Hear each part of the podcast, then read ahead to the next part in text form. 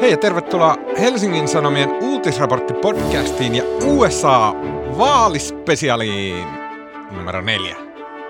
Mun nimi on Tuomas Peltomäki ja kanssani on kaukaa kaukaa merten tuolta puolen Washingtonista Helsingin Sanomien Yhdysvaltain kirjavaihtaja Anna-Sofia Berner, ystäviä kesken Sohvi. Hei Sohvi. Heipä hei Tuomas. Mitä sinne Washingtoniin? Ihan, ihan hyvä. Kaksi viikkoa vaalipäivään, niin aivoihin ei juuri muuta mahdu. Näkyykö se siellä kaupungilla, sille semmoista sanotaan normien, tavallisten ihmisten, miten ne kävelee kadulla ja mistä ne puhuu kahviloissa ja pälyilee toisiaan tota, lippalakkinensa alta ja kaikkia muuta tällaista. Näkyy, tuntuuko se siellä ilmassa se vaali? No Washingtonhan on tietysti sillä poikkeuskaupunki, että tästä ei ehkä voi vetää tätä hirveästi laajalle meneviä johtopäätöksiä, kun täällä kaikki elää ja hengittää politiikkaa muutenkin, mutta täällä näkyy esimerkiksi tosi paljon semmoisia kasvomaskeja, joissa lukee vote, tai osassa lukee toki myös Biden ja Harris. Trump kamaa ei täällä niin paljon näy, mutta, mutta kyllä, niin kuin, kyllä se näkyy. Ja sitten tuossa ihan mun kulmalla on semmoinen laatikko, mihin voi käydä pudottamassa ennakkoäänensä tai postiäänensä, mm. jos, jos on ääni oikeutettu. Tosi paljon näkyy niitä nimenomaan sitä niin kuin rummutusta, että äänestäkää, äänestäkää, äänestäkää, vote, vote, vote ja näin varsinkin julkikset osallistuu siihen Instagramissa ja muualla. Miten se niin, kuin, niin mutkat suoriksi vetään kuin mahdollista, niin pystyykö sanoa, että ketä hyödyttää korkea äänestysprosentti?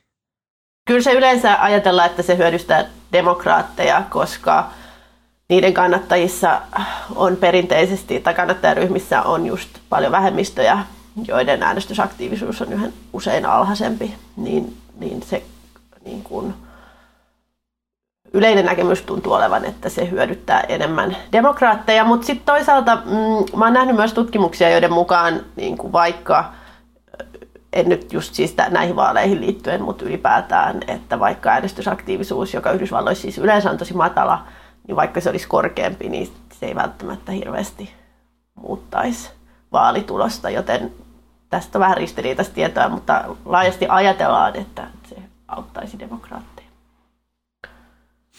No nyt kun on enää, nyt on siis kaksi viikkoa, no ei, ei ole edes sitä. On yksi kokonainen viikko, sitten tämän viikon rippeet ja sitten sen vaaliviikon rippeet, eli vajaa kaksi viikkoa vaaleihin.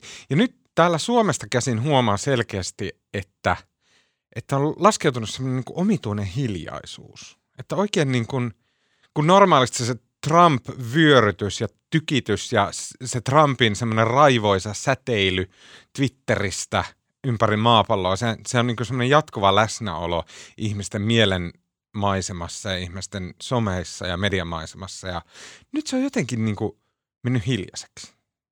Mä en tiedä, voisiko se olla joku vastareaktio. Tota, täällä, täällä en kyllä huomaa Trumpin hiljentymistä, mutta, mutta tota, tavallaan se oli niin dramaattinen se Trumpin koronatartunta ja sitten kun hän toipukin niin nopeasti, niin, niin ehkä sen jälkeen sitten on ollut, ollut semmoinen pieni hengähdystauko ihmisille. Mm. Voisiko onks, olla tällaista? Onko siellä, onko se niinku tosiaan sillä käsitelty, onko sekin, onko uutissykli tosiaan niin nopea, että nyt se koron, koronatartunta tuli ja meni, se tuntui silloin aivan historialliselta käänteeltä. Onko se aivan jo yesterday's news? Kyllä, suoraan sanottuna on, että, että Trump kiertää nyt aivan hullun lailla, pitää niitä kampanjatilaisuuksia, niitä on useita päivässä eri puolilla maata siellä isoille, isoille massoille esiintyy niin kuin niin kuin ei mitään. Että tota, mm. kyllä, kyllä se on aika nopeasti tästä, tästä unohtunut ainakin uutissyklistä. En tiedä, onko ihmisten mielistä. Me, Sohvi, mehän opiskeltiin yhtä aikaa. Me ollaan vuosikurssikavereita Tampereen yliopistosta. Näin on. Mutta, mutta me ollaan molemmat niin vanhoja, vaikka ollaan toki nuoria. Mutta me ja mä olen nuorempi, huom, huom. Huomattavasti vaan nuorempi. mutta me muistetaan se aika, jolloin yhtä jotain tuommoista uutisaihetta, sitä saatettiin jankkaa viikkokausia, puhuttiin samasta aiheesta. Nyt ne kestää tämmöiset niin aivan megaluokan tapahtumat. USA-presidentillä tämän hetken tarttuviin, tappaviin kulkutauti. Se kestää joku kaksi päivää se kiinnostus sitä kohtaa. Se Näin. on hämmentävää. Näin on, näin on, kyllä.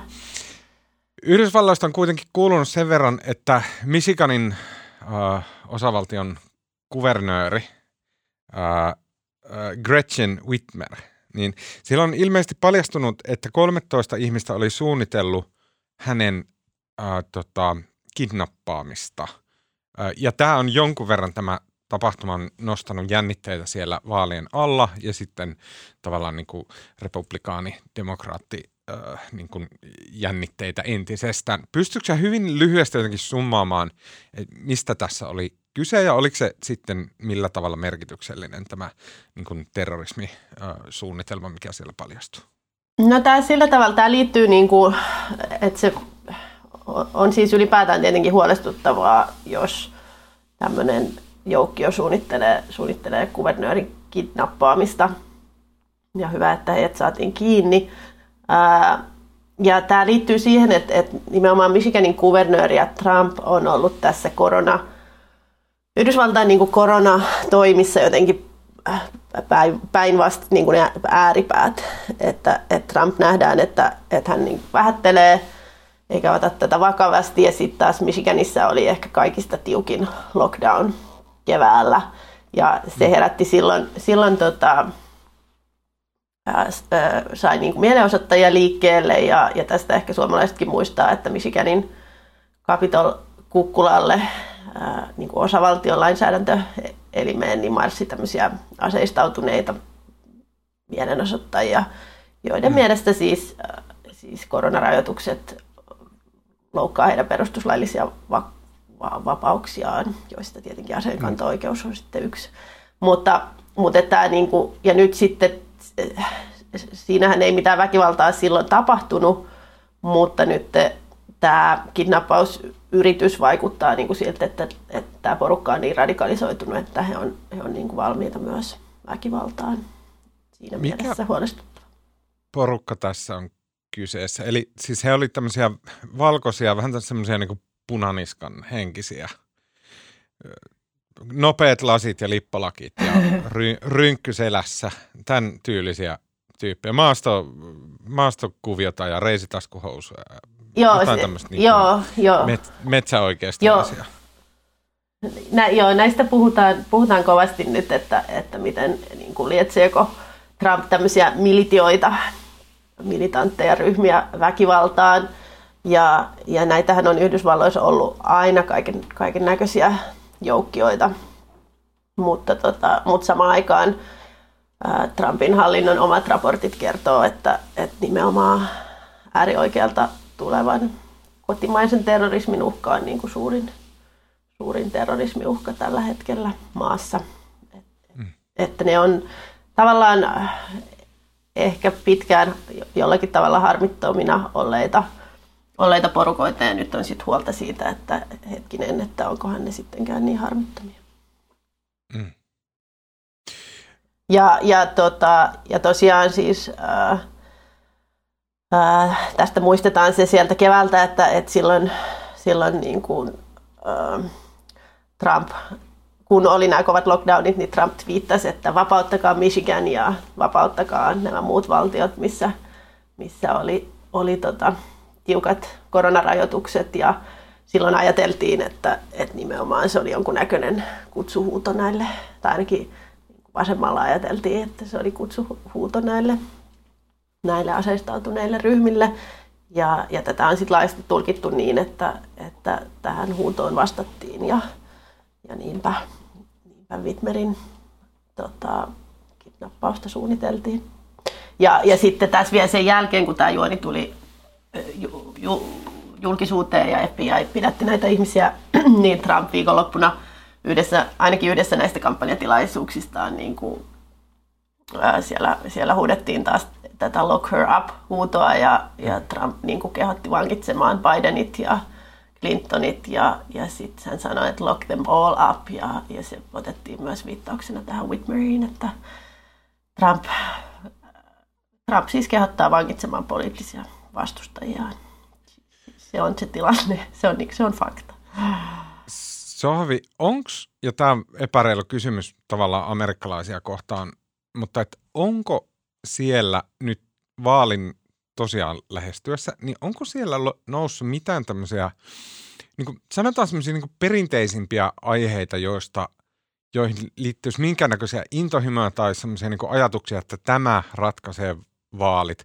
Onko se kaikki vaan tämmöistä niin kuin Twitter-kulttuurisota, natsit, bla bla, tämmöistä niin öyhötys, internet-sekoilua, vai onko siellä mitään semmoista, mikä olisi niin kuin, että se olisi silleen niin kuin tylsää ja kuulostaisi politiikalta, että ulkopoliittisesti meidän täytyy hoitaa suhteitamme Kiinaan ja no, sisäpoliittisesti tarvitsemme reformin eläkelainsäädäntöön. Onko siellä mitään tämän tyylistä keskusteluissa olemassa? No siis t- tavallaan tässä se t- niin kuin on jotenkin näiden vaalien ydin on se, että Trump ei tunnu pystyvän tuohon että, että sen kannattaisi. Silloin se voisi hyvin niin kuin rummuttaa edelleen niin kuin Kiinan vastaisuutta. Kaikkihan täällä on nyt Kiinaa vastaan, mutta, mutta rummuttaa ja teollisuustyöpaikkoja ja niin edelleen. Mutta, mutta, ja niin kuin se jollain tavalla tekeekin, mutta sitten sit, sit se sotkeutuu nimenomaan näihin kummallisiin jostakin niin kuin kaikukammioista tuleviin.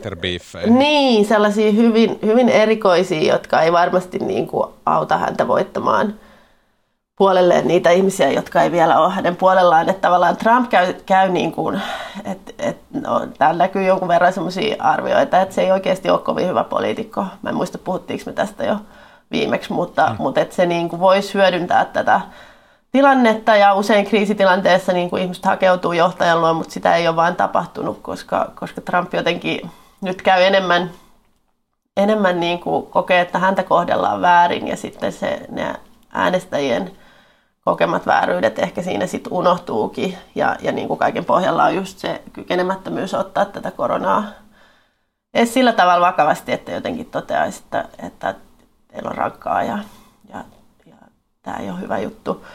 Ja sitten Biden, Biden niin kuin sit sen on helppo asettua siihen niin kuin vastapuoleksi ja olla sillä lailla, että tarvitsemme kansallista yhtenäisyyttä ja, ja minun kaudellani asiat palaavat normaaliksi ja, ja niin, että tavallaan tämä on nyt hyvin voimakkaasti tästä on tullut kansanäänestys Trumpista ja sitten se ei ole Trumpille kyllä. hyvä asia. Että et kyllä, kyllä niin kuin, no esimerkiksi ulkopolitiikka, se ei ole nyt lainkaan teemana näissä kahdessa vaaliväittelyssä, että et, et se ei ole. Miten vaalien, siinä mm. vaalikampanjan taipaleen alkupuolella, ainakin se, mä luulen, että se oli lähinnä ennen koronaa käyty keskustelu, mutta silloin ainakin ihan asiantuntijatkin sano, että, että Trump, Trumpin nyt tässä kauden loppupuolella USA taloudella menee niin hyvin, että se olisi mahdollisesti viemässä Trumpia voittoon.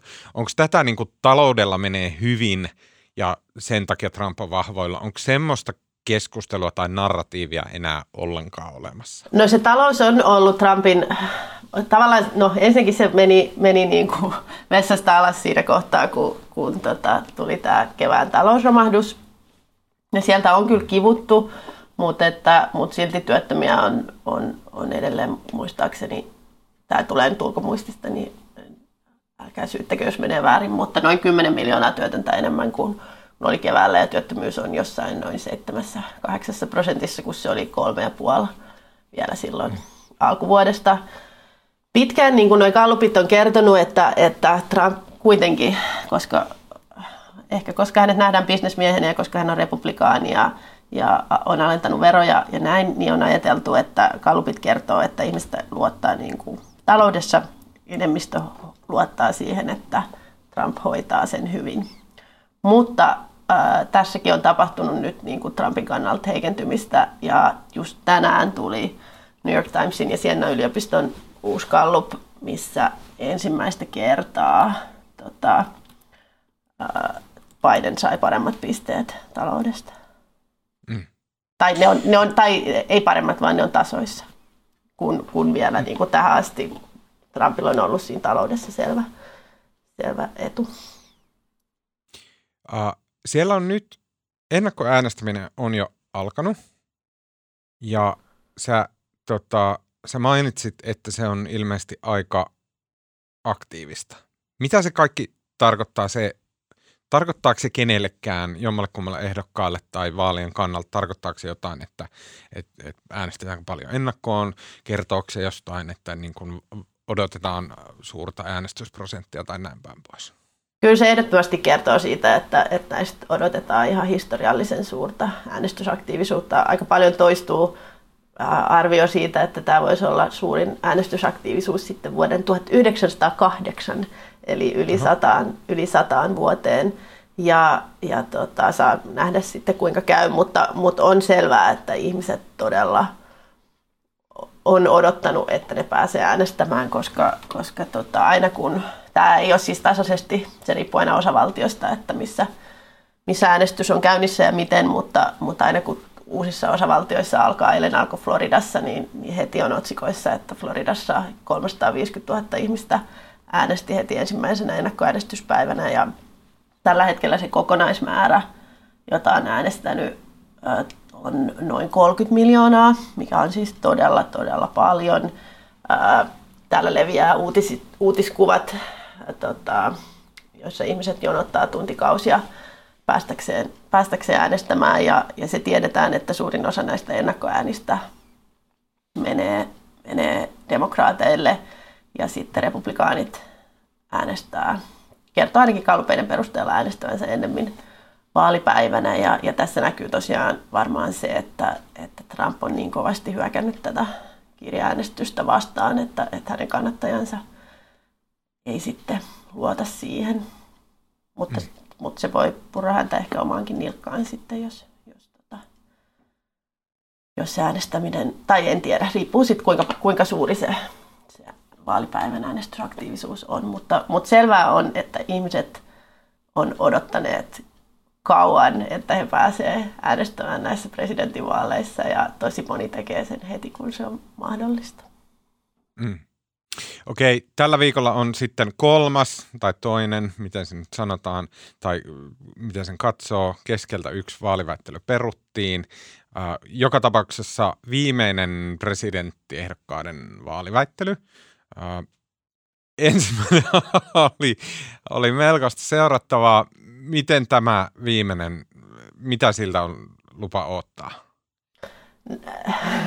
No varmaan, varmaan tota, no ensinnäkin nyt kiinnostavaa on se, että, että A, se ensinnäkin ylipäätään tapahtuu, että siinä kun Trump sai sen koronan, niin toki oli epäselvää, että nähdäänkö enää yhtään Bidenin ja Trumpin kohtaamista ja sitten sit Trump ei suostunut siihen virtuaaliväittelyyn ja niinpä viime viikolla kumpikin piti niin kuin oman vaalitentin eri kanavilla. Ja nyt sitten on, on tämä viimeinen kohtaaminen, josta eilen ilmoitettiin, että, että siellä ainakin tämmöisten kahden minuutin alkupuheenvuorojen ajaksi niin suljetaan toisen puolen mikrofoni, eli sellaista huutokilpailua, kun viimeksi ei, ei nyt tulla näkemään, mutta e, e, mä odotan kyllä ennen kaikkea sitä, että, että, että kuinka paljon sieltä sitten huudetaan ohi mikrofonin, kun, kun tota, että pystyykö he tai varsinkin Trump olemaan kaksi minuuttia hiljaa ja kuuntelemaan, kun toinen puhuu. Niin ihan odotan tämmöistä, niin kuin, ihan, että minkälainen vaikutus muuten napilla on, on tähän väittelyyn. Ja, ja toki sitten se, että pystyykö Trump niin kuin, kokoamaan itsensä sillä tavalla, että hän keskittyisi nimenomaan näihin, näihin tota, äänestäjille tärkeisiin asioihin, mutta, mutta aika moni tuntuu odottavan, että sieltä tulee lisää omituisia hyökkäyksiä Joe Bidenin poikaa kohtaan. Ja, ja niin kuin, jos, jos niin on, niin mä sanoisin, että, että Trump kyllä sotkeutuu omiin, omiin jalkoihinsa, että, hän yrittää niin kuin sitä vuoden 2016 pelikirjaa käyttää, mutta, mutta jotenkin nämä hyökkäykset ei tartu Joe Bideniin samalla tavalla kuin Hillary Clintoniin. Mm. Okei, okay. hei, kiitos sinne Washingtoniin Anna-Sofia Berner. Kiitos. Mä lähden huomenna Floridaan, joka on tietenkin jännittävin vaankieliosavaltio. Okei. No me kuullaan sitten varmaan ensi viikolla Joo, terveiset joo Floridasta. kyllä. ehdottomasti. Hyvä. Kiitos Saavi. Mun nimi on Tuomas Peltomäki ja tota, kuullaan myös tämän USA Specialin merkeissä ensi viikolla.